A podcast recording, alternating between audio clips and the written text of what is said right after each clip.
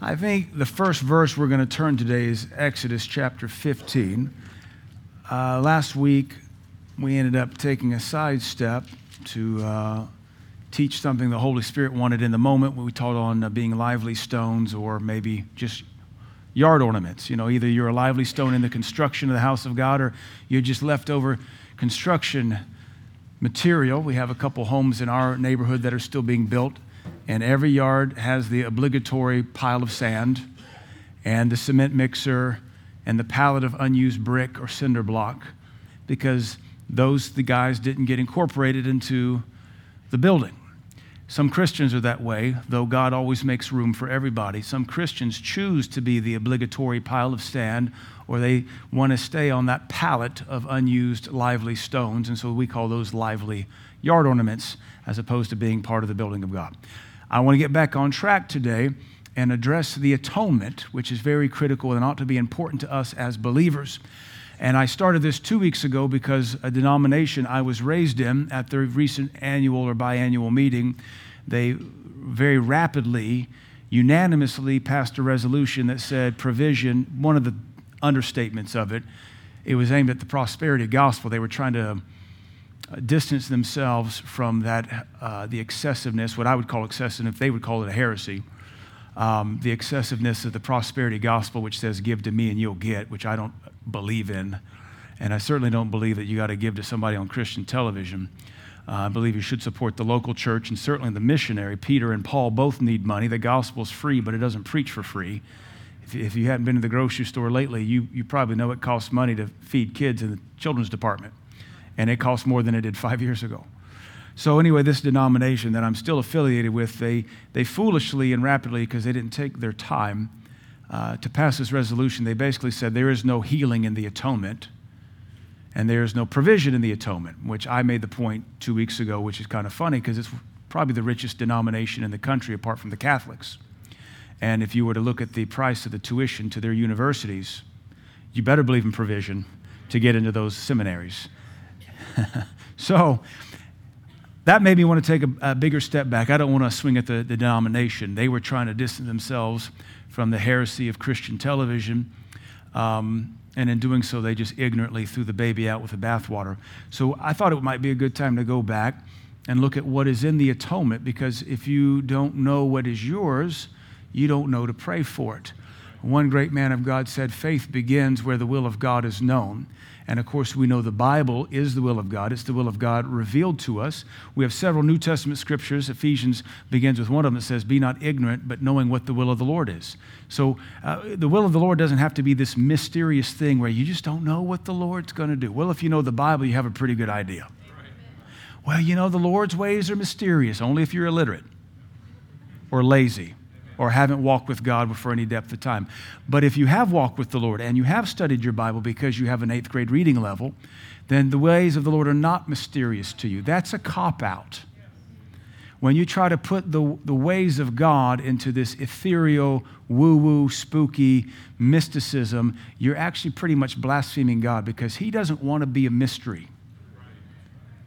Paul said, I revealed to you the mystery. There are mysteries contained, and 1 Corinthians 14 says, when we pray in tongues, we do speak out mysteries. So there are those mysteries that are out there, but those mysteries reply to uh, what's the will of God for you 10 years from now? That's a mystery. God's not a mystery. Salvation is not a mystery. The kingdom is not a mystery. The church is not a mystery. The atonement is not a mystery. So, one of the things, uh, the religious, uh, I don't have an answer, so I'm going to just blame God, is, well, the Lord moves in mysterious ways. Or you just never know what the Lord's going to do. Yeah, you do. It's in the Bible.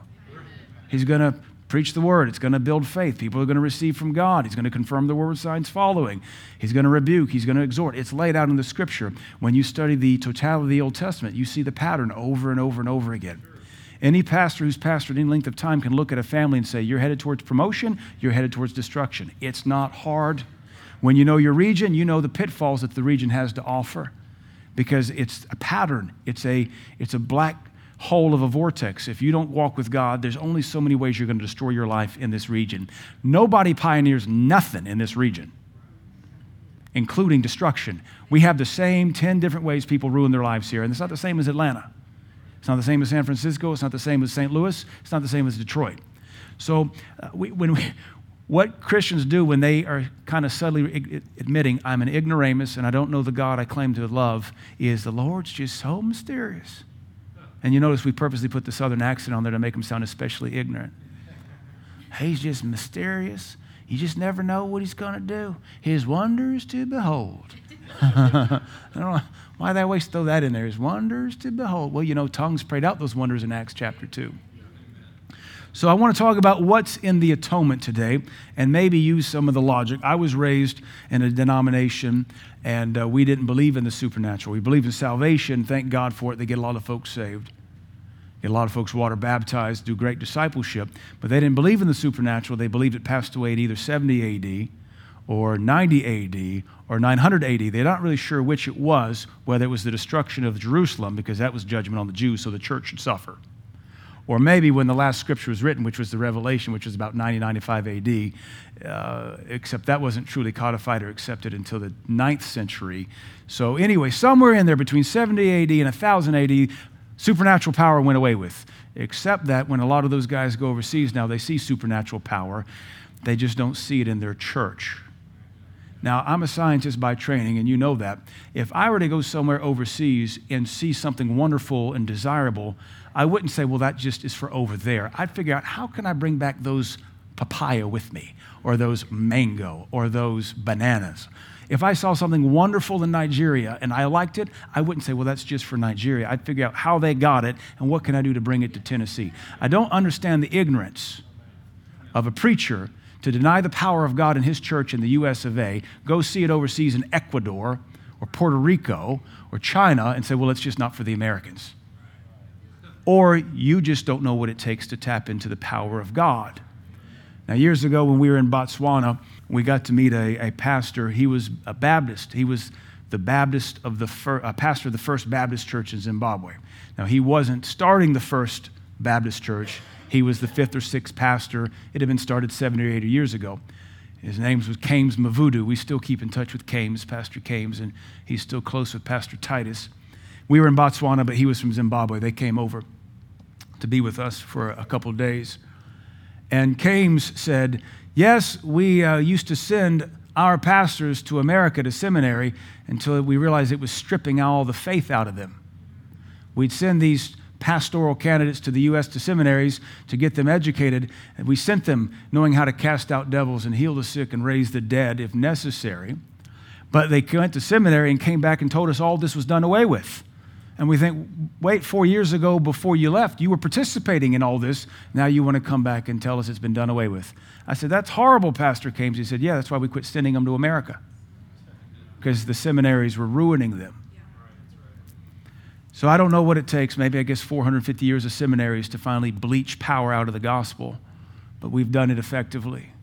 And now, when you don't have the Spirit of God moving in your church, what does get to move?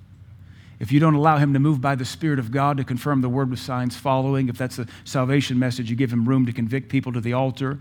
If it's healing, you give room for people to be prayed for to receive healing. If it's the baptism of the Holy Ghost, you give an altar call to lay hands on them to receive the Holy Ghost. If you don't give room to the Holy Spirit to move, how can you call yourself a co laborer together with them? which comes back to our concept that most churches may only be Trinitarian theorists. They like the concept of the third person of the Godhead, they just don't actually know him, much less have him participate in their services. They'll let everybody else participate, even those that aren't qualified to be on the worship team, but they will never let the Holy Spirit participate in their service because he might do something they can't explain or control. But you know, he just moves in mysterious ways. Why don't you let him move in those mysterious ways?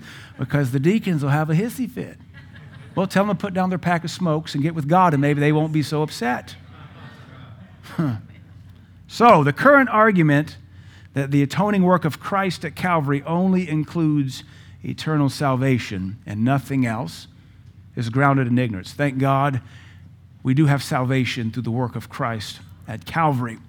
But our doctrine, that I think almost everybody in this church holds, so this is not for you, but maybe to affirm your faith, is that according to, say, Deuteronomy 28, according to the book of Exodus and the promises of God to Israel, according to Galatians chapter 3, as well many other uh, pastoral epistles and scriptures in the New Testament, is that the atoning work of Christ at Calvary purchased for us salvation and provision.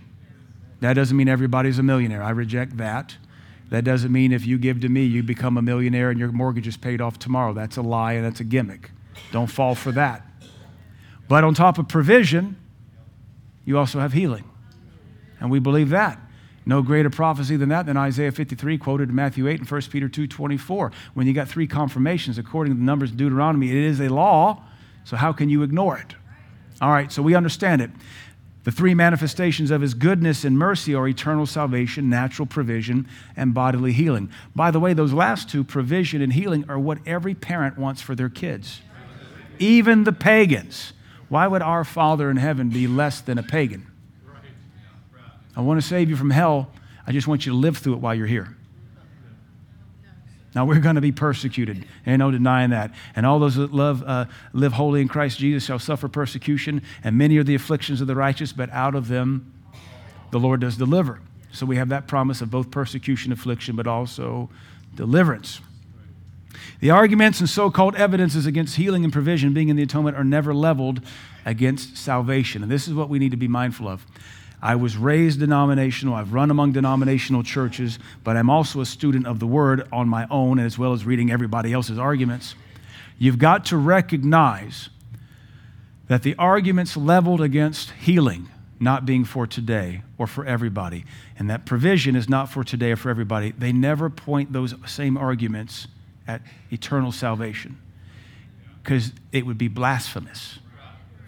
So let's we'll look at those arguments here and see if we can't maybe come to an understanding. Why don't we level the same arguments for salvation that we would healing as being part of the atonement?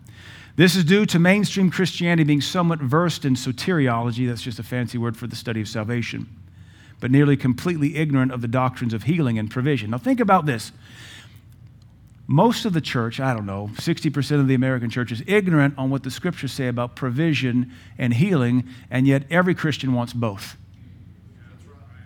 We put our kids through college, master's degree, PhDs. We put them to seminaries or Bible schools. We want our kids to get good grades so they can get a good because we want them to be provided for and we want them to be able to provide for their family. So we want it in our heart, but we reject it from the Bible.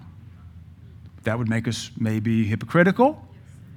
We don't believe Jesus wants us healed every time, but the first time we get a sniffle, we run to the medicine cabinet. Or our kid breaks an arm. If God doesn't want you healed every time, why would you take that kid to the ER except to avoid DCS? So, do you see the hypocrisy here? We're not against medicine. We want medicine. We just don't want God to heal. We don't believe he wants us to heal. He wants to heal us every time. Well, if you don't, if you don't think he wants you to heal you every time or want you healed every time, why would you ever go get help medically? Our theology doesn't line up with our practicality. So it's not really our theology. We secretly do believe God wants us healed, which is why we believe in Sudafed and x rays and mammograms and Tylenol and you name it, we got it. We even believe God wants our dog healed. God invented vets. Country folk invented shotguns. Because that's how you fixed dog problems 100 years ago. Unless it was a plow mule, then you wanted that thing fixed. Because that was your tractor. It wasn't your family friend or your BFF. The old gray mare was your John Deere. We're versed in soteriology, but completely ignorant of the doctrines of healing and provision, though such Christians will most certainly seek out both healing through medicine and provision through careers. So let's talk about these main arguments against healing and provision. And most of this applies to healing. Uh, there seems to be a little bit of a spectrum when it comes to the rejection of the atonement and the atoning package, and that nobody denies salvation. And everybody kind of wants to get a buck. But they know they can do that on their own. But then we certainly stiff arm and say, God doesn't heal anymore today, or He doesn't want everybody healed, or you just never know who He is going to heal. And so we kind of see a gradient. So these arguments apply more towards uh, healing more than they do provision, but I've lumped them in together. So kind of goes like this If healing is always the will of God, then why are there sick people and if provision is always the will of God, why are there poor people? Okay, fair observation. you're beginning some entry level scientific deduction. You see a statement and you see an observation, the two contradict. We have to find an explanation. Now you're beginning to study your Bible rather than just reading my utmost for his highest every day and calling that a walk with God. And I'm not against Oswald J. Chambers, but that's not studying the Bible. That's called a five minute devotional that made you feel good in the moment. Work out your own salvation with fear and trembling. All right? If healing and provision is always the will of God, how come not everyone gets healed or prospered? If healing and provision are always the will of God, how come I prayed once for healing or provision and God didn't answer? These are questions people ask. And so what they end up doing is base their doctrine on experience rather than basing your doctrine on the Bible. Now, if you base your doctrine on experience, you can be all sorts of weird because there's a lot of weird experiences to be had. Christians base their doctrine on Scripture. We don't base our doctrine on experience. In fact, we're taught to judge every experience by the Scripture. First John says, You try every spirit to see whether they be of Christ or not. We don't submit to experience, we submit to the Scripture. Part of prayer, by the way, is the force of faith to change experience. We pray peace and we change things around us. We pray wellness and we change things around us. We pray for people to be saved and we change things around us. So, you, what we're really doing, if we, if we distill this down to the heart of the issue, we're dealing with Christians that walk by faith versus Christians that walk by sight. We don't walk by sight, we walk by faith. If I have a Bible promise, and it says it very clearly, like most of the Bible is pretty clear, I'm not going to believe anything but the Bible promise. I don't care what the world around me says. Because my faith is on Scripture. It's not on a scientist, though I am a scientist. It's not on politics, though I dabble in politics. It's based on Scripture. And my, my doctrine is not even based on my experiences, though I've had a lot of experiences. We don't base our doctrine on what we've experienced. We judge our experience based on doctrine. This statement, it condemns people when you say their faith is why they are poor or sick. That's a, that's a worthy ob- observation. I will be mindful that Jesus did tell many people, Your faith hath made thee whole. Usually, those were the people that got healed, and Jesus didn't even know it was happening. Remember that woman with the issue of blood? He said, Wait, wait, wait. Who touched me? This is the Son of God. Couldn't figure out which person out of that crowd had touched him. So, what we're dealing with is there is an element where faith does make the whole. When we study a doctrine, we have to look at all the scriptures in every direction. That's called a theological hermeneutic. All right.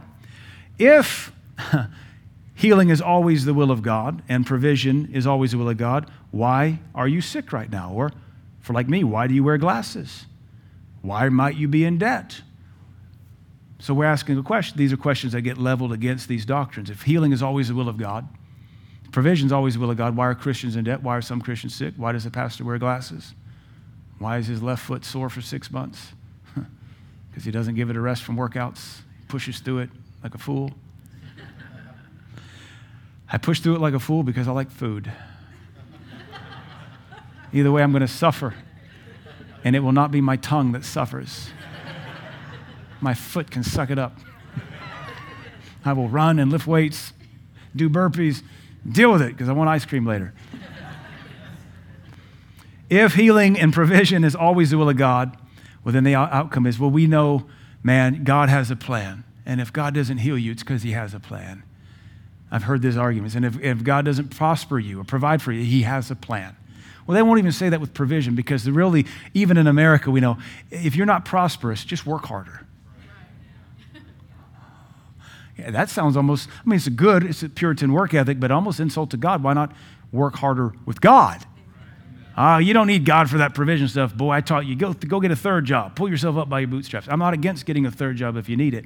But it's really interesting. We are not consistent in our understanding or application of scriptures or arguments or defenses of our impartial doctrines or partial doctrines. So, let us apply these well intentioned but ignorant arguments to salvation. We know 2 Peter 3 9 says that he's not willing that any should perish, but all should come to the knowledge of the truth, right? And 1 Timothy 2 4 says that he would have all come to the saving knowledge of God. And then, of course, John 3 16, every football player's favorite scripture, puts under his. For God so loved the world, he gave his only begotten Son, that whosoever would call upon him would not perish but have everlasting life, right? We know these scriptures. Everybody, unless you're a Calvinist, everybody believes salvation is always the will of God, right?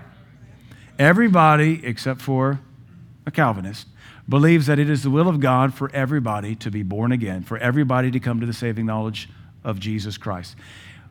That he is not willing that any should perish. We believe that, not the Calvinist. I'm not a Calvinist. I'm not even a partial Calvinist. I'm not even like a 52nd, third Calvinist. I'm like not a Calvinist at all.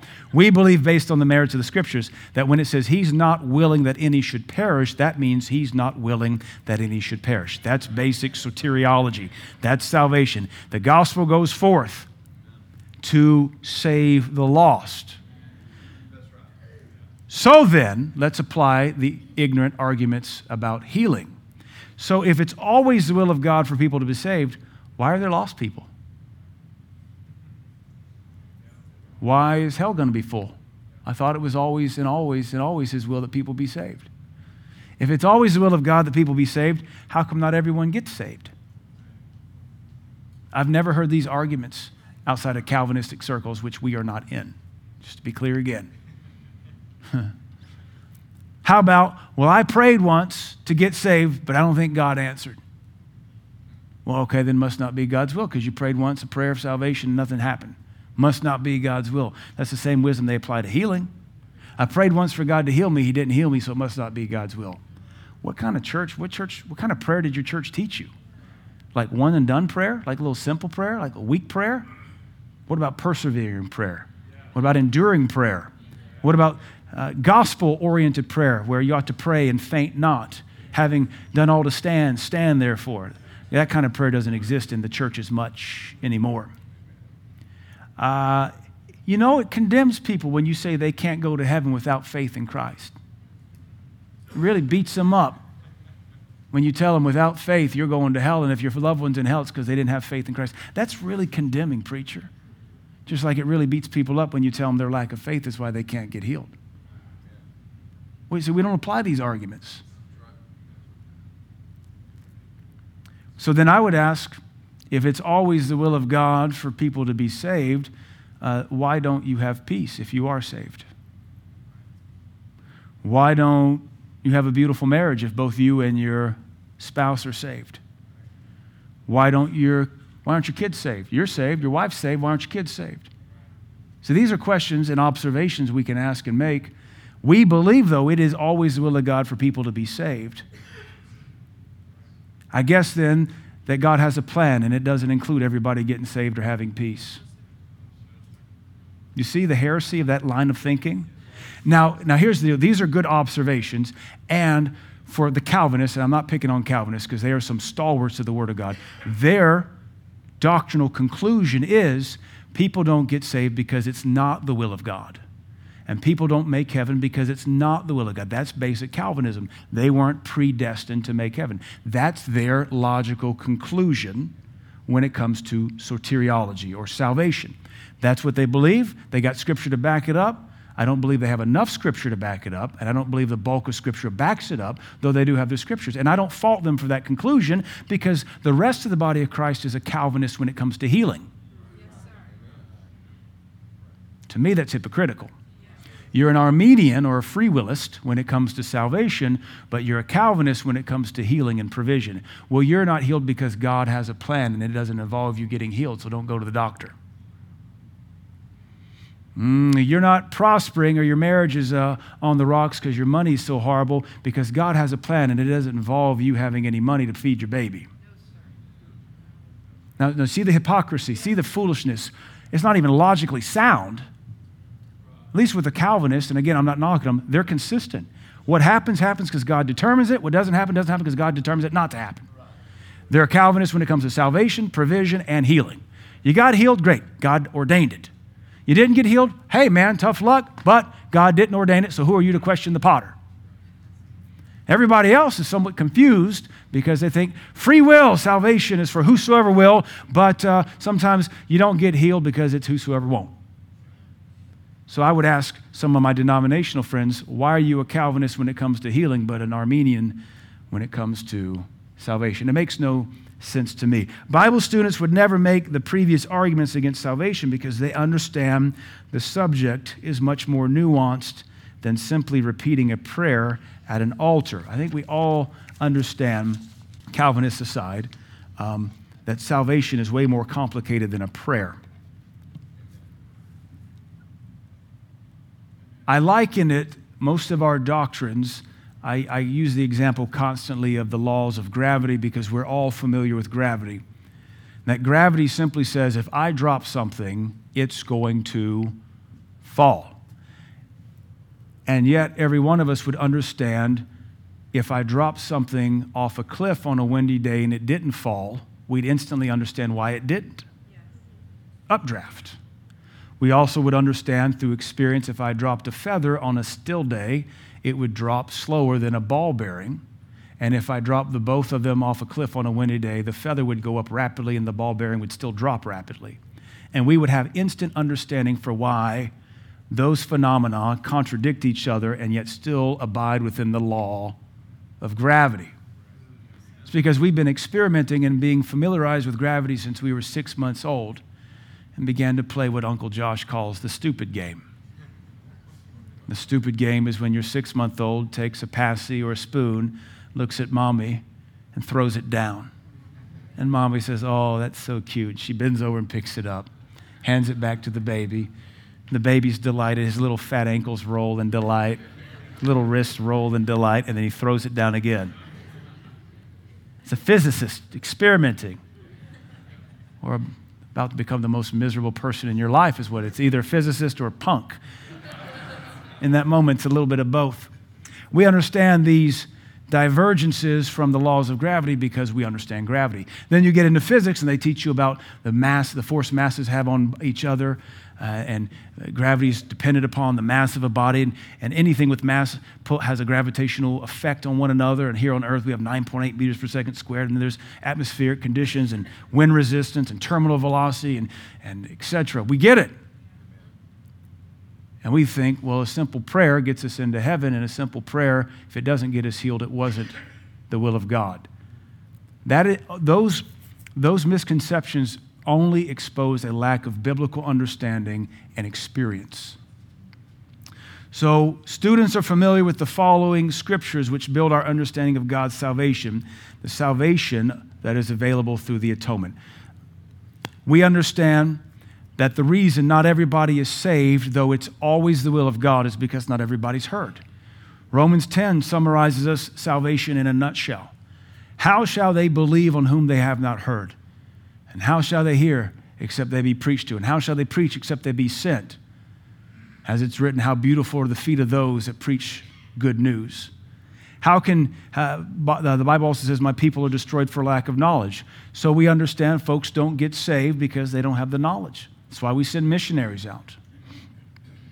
We send missionaries out also to developing churches to help bring them critical doctrine on governments, marriage, finances, missions, ethics because they need to be brought up. They have a Bible, but they don't come to the same conclusion that a, a, nation like ours with 450 years of seminaries has come to. So we go and we give them 450 years of ecclesiology worked out for them, and they were able to bring new churches, national churches. Some, some places in the world, the church has only been there 100 years. Can you imagine there are some places in the earth that there's only been a church, they've only heard the gospel in the last 100 years? And the first thing our forefathers did was build seminaries like Princeton and Harvard in the 1600s.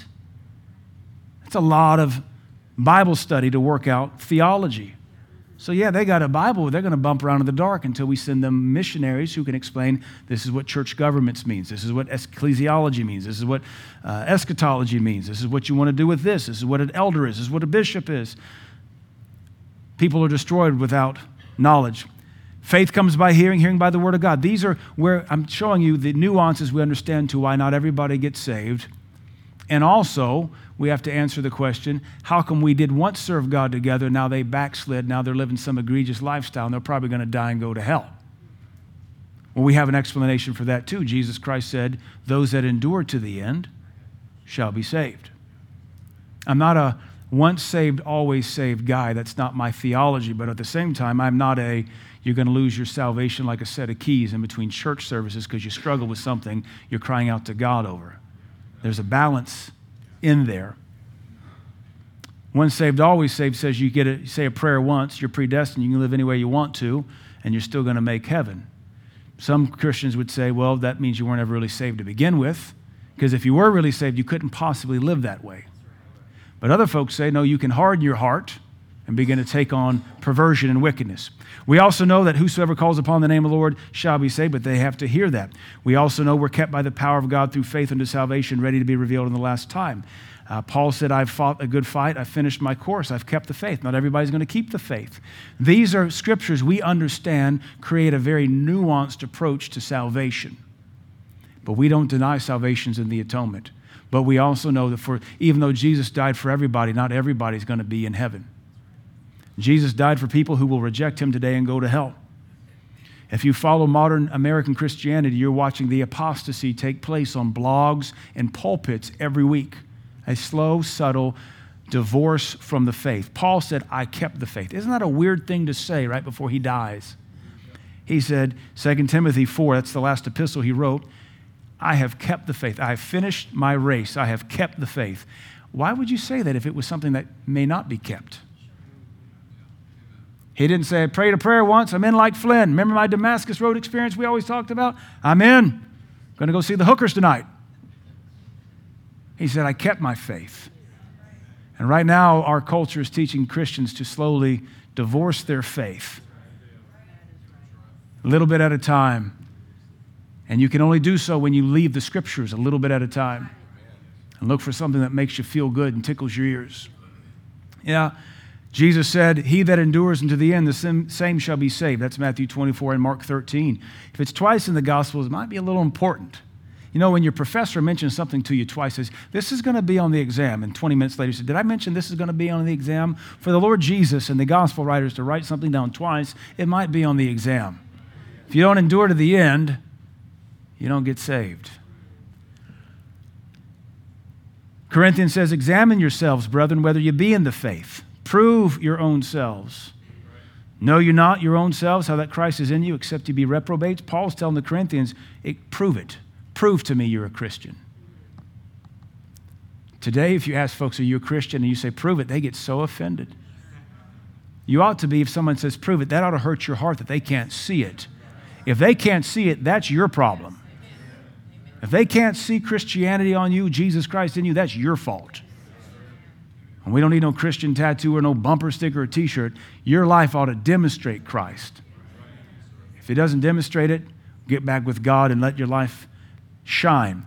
Paul, uh, the author of Hebrews, says, If any man draw back, which means we can, and he's writing to Hebrew believers, if any man draw back, my soul shall have no pleasure in him. But we are not of them who draw back unto perdition. So there is the ability to draw back. We get this. We call it backsliding. Some would say you can backslide and repent, others would say you can backslide into hell. So I believe you can backslide so far you can't repent.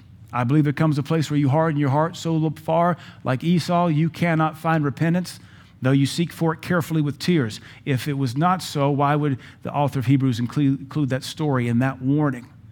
Don't be like Esau. Don't harden your heart. Who he, he traded his birthright for one morsel of meat, and when he would have repented, he could not, though he sought it carefully with tears. It was impossible for him to change the scenario. We understand this as part of soteriology. You don't just say a prayer, shake the preacher's hand, get water baptized, and get dunked, and don't have to make any fight the rest of your life. This is why we understand not everybody makes heaven. This is an easy question to solve. We don't apply this logic to healing, though. We just say, well, I prayed once, God didn't heal me, so I guess it's the doctor's job now. Well, if he doesn't want you healed, don't go to the doctor. A few more scriptures here on soteriology. Now the Spirit speaketh expressly, this is 1 Timothy 4 1, that in the latter time some shall depart from the faith, giving heed to seducing spirits and doctrines of devils. Some shall depart from the faith. You can't depart from something you were never in. And how do they depart? Well, Paul said clearly by the Holy Spirit, by giving heed to seducing spirits and doctrines of devils. Spirits have voices and they also produce doctrines, and your faith is whatever you believe in. You can believe in a doctrine of devil, you can stick with the doctrines of Christ, and where you believe is where you'll go. We're watching the great falling away because Christians' faith is being slowly divested from scriptural doctrine and invested in TikTok doctrine and Facebook doctrine and Twitter doctrine. And your faith is whatever you believe. But just because you believe it doesn't make it real and doesn't make it saving. We have to stick with the scriptures. Mankind is changing rapidly, but the Bible does not, and our God does not. We are living in a day where the church wants to change God into our image. That's, that's nothing more than Philistine doctrine, where we want to take a, a fish named Dagon and, like, well, it's a little too fishy. Let's make it a little bit more man, give it some arms. There we go. That's getting close. How about we give it some legs? Yeah. But you know what? If we completely get rid of the fishiness, it won't be Dagon. So let's keep the head of a fish. You know that Jesus, he looks too much like God. Let's bring him down to our level. Let's make him pro drugs. Let's make him pro gay, because you know he's a lover, right? Let's even have some churches teach that he had an affair with Mary Magdalene or maybe John. Let's make him more like us. Let's make him all on the social justice tour. If he was into social justice, he would have protested public executions. I don't remember Jesus ever complaining about capital punishment. I remember him inspiring his disciples to say, hey, write this down. If you'll fear law enforcement, they don't bear the sword in vain. And then he told the soldiers, be content with your own wages don't exactly remember the Jesus of the New Testament marching, except with a cross to his own execution at a corporate killing block. So, we're trying to make Jesus into our image as it suits us. I love it when um, the pagans want to quote our Bible back to us. And if they do that to you, we say, well, if you want to have a Bible study, come on, let me show you some other scriptures. Because you're just cherry picking. Let me show you what the whole orchard looks like. You want to talk about that? Let me show you seven other verses. In fact, let's forget about your little political cause. Let's just look about your need for salvation because you are going to hell. And you have a worm there, and he will gnaw at your soul for eternity. And there'll be weeping and gnashing of teeth. Let's, let's, not, let's not go with this political justice junk. Let's talk about eternity, eternal justice. That's more important. Some shall depart from the faith, and they already are in these last days. How about Matthew 7? Many shall say to me in that day, Lord, Lord, have we not prophesied in thy name? And in thy name cast out devils, and in thy name done many wonderful works? And then will I profess in them, I never knew you. Depart from me, ye that work iniquity. You know what they didn't say is, Lord, Lord, have we not repented of so many sin? Lord, Lord, have we not denied our past sinful to live for you? They just wanted to cherry pick the good they'd done for Jesus. And he said, I don't know you because all you do is what you want to do. We understand how a person can be born again 25 years and still be spiritually immature. Verses like this tell us how you can be in church for 60 years and not even know Jesus. We understand how a Christian can be born again in their spirit man and still struggle with emotional issues. We understand why we can be born again and still struggle with sinful habits despite having the old man crucified with Christ. We also understand the doctrine of backsliding. And so we can answer these questions. If salvation is for everybody, and if it's the will of God, the biggest will of God there is, if there were ever a big will of God, then why doesn't God get what he wants? This is where the Calvinist rejects that. The Calvinist can't handle the concept that a sovereign Lord doesn't get what he wants. So their simple solution is then what he wants is for these people to be in hell because if he didn't want that, he would get what he wants. That's their logic. I reject it because I believe in free will, as does the rest of the Bible. We understand that soteriology is a very complex doctrine. With this in mind, we now know how to answer the previous questions. Why are there lost people in the world? They've rejected Christ. They've turned their back, they've hardened their heart, they've pulled their shoulder, they resisted God. Why will hell be full? Same reason. Why won't everyone get saved? Same reason. That's why we're trying to get into all the world and preach the gospel. Why is a simple prayer not salvation? Because there's a lot more to say, Jesus, save me. Even though we understand whosoever calls upon the name of the Lord shall be saved, but that is just the beginning. We get all this simplicity, even though it's a very nuanced and complex subject. We understand we have to contend for the faith that was once delivered unto us. That's what Jude says contend for the faith. Why can't we say you can't go to heaven without faith in Christ? Why, why, do we can say, why can we say that? Because it's the absolute truth. I wish these fam- famous, fancy, glitzy preachers who get on these pagan talk shows, I wish they'd grow a backbone, a spine, and a voice and tell them, hey, listen, interviewer, you're going to hell without Christ. Do you really believe Jesus is the only way? Yes. Yes, I believe is the only way. That's why I'm on your show right now to tell you and to use your audience for free. Use your platform to tell the world you need Jesus, you'll go to hell without him. He's very exclusive. We're not confused on this subject, though other smiley, rich preachers might be. I'm not against smiling, it's a lot of fun. And money's better than being poor. But when you're smiley and rich, but you don't know what your doctrine is, you're a moron. And you haven't earned the platform you use.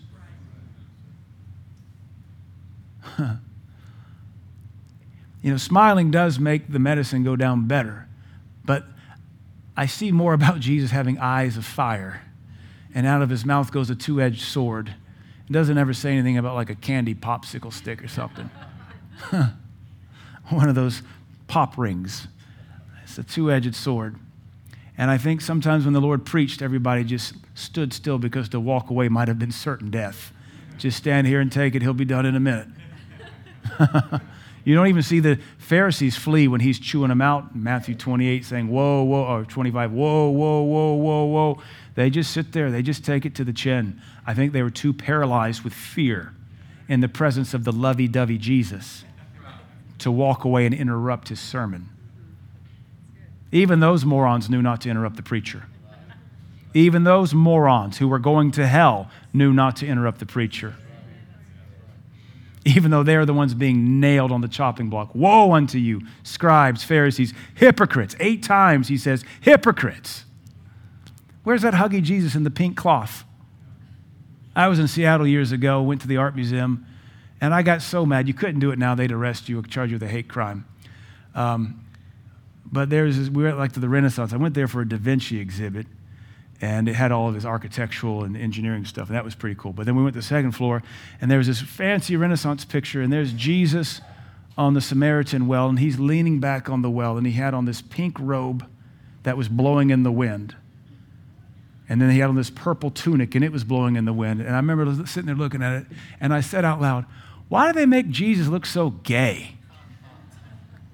I really don't think he was in a repose like that wearing pink and light blue. Why they got to make Jesus look queer? You can't say that in Seattle now. Somebody will tackle you. But I still ask the question we forget this Jesus we're dealing with.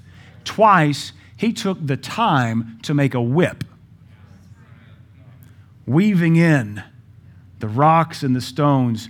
Meanwhile, they're still doing their business in the temple. They probably, Jesus, what's, what's Jesus? He's making a whip again. Leave the Lord alone. Leave him alone. Just, just, when's he going to be done? When you hear the screaming stop. We'll know once everybody comes running out. We forget that's our God. That's our Savior when He first was anointed and right before He went to the cross. He cleansed the temple twice. He drew blood. He turned over tables. He destroyed economics of the temple and whipped people, human beings. And it was the zeal of my Father's house that did that. Where's the hugs? Where's the buddy Jesus? None. None. And when he comes back, he'll destroy his enemies by stomping them into a valley of mush. No second chances, no purgatory, do not pass go, do not collect $200. Human mush, a horse's bridle deep in goo. And it'll happen in a moment of time. Amen. And we're just misusing him like some cheap Facebook friend. Some of you, that's your walk with Jesus. You're friends with him on Facebook. Because you don't walk with him. You're just Facebook friends. And we all know Facebook friends aren't real friends because you don't even know them. Oh, we're friends on Facebook. Oh, I know them. We're friends on Facebook. When's the last time you talked to them? We, we share memes and recipes. so lame. Why, well, we understand what the individual's role is in salvation. We understand why Christians can be saved and have no peace. We understand why Christians can have horrible marriages. We understand maybe why the preacher's kids are horrible. We understand why God has a plan which quite often gets frustrated, grieved, thwarted, quenched, and blasphemed. We get it. But now, with all that, let's apply it to healing.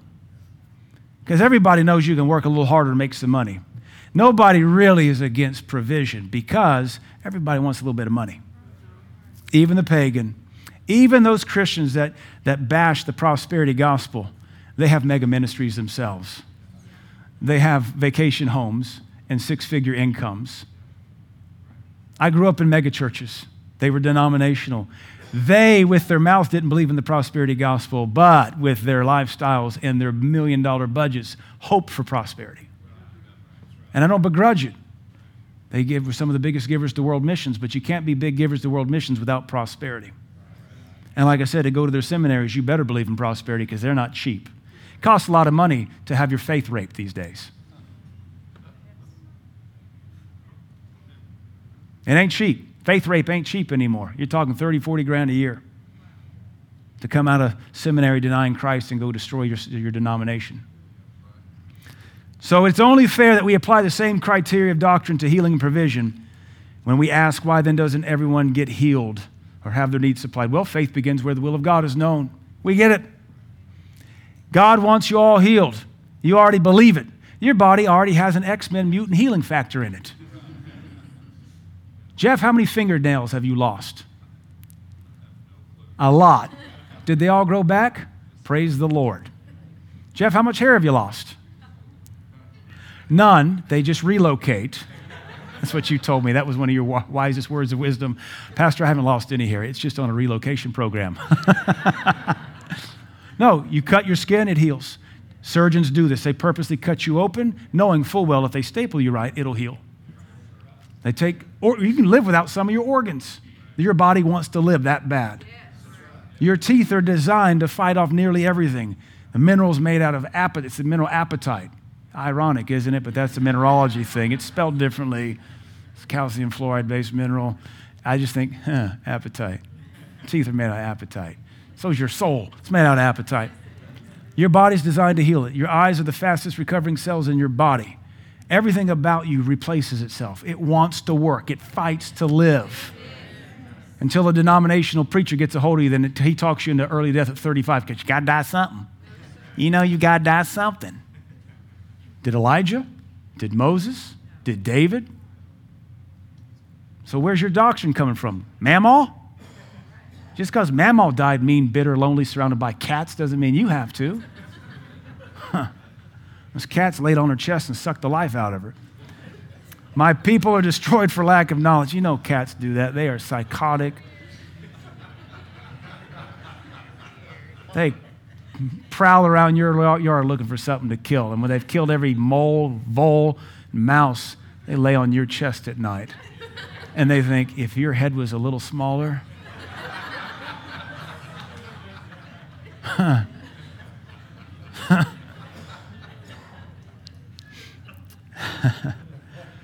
faith faith comes by hearing hearing by the word of God, and whosoever calls upon the name of the Lord shall be saved. The word saved in Romans 10 17 is sozo. We should know this. We're faith people. And it doesn't just mean eternal salvation, it literally means healing, provision, deliverance, safety, protection. So whoever calls and keeps calling, as the Greek infers, shall be healed, saved, delivered, made whole, protected, helped, strengthened. That's what the verse means. We just always apply it to eternal salvation. But we also know if we don't keep calling upon the name of the Lord, you might start denying him, and that gets you denied. That's basic doctrine.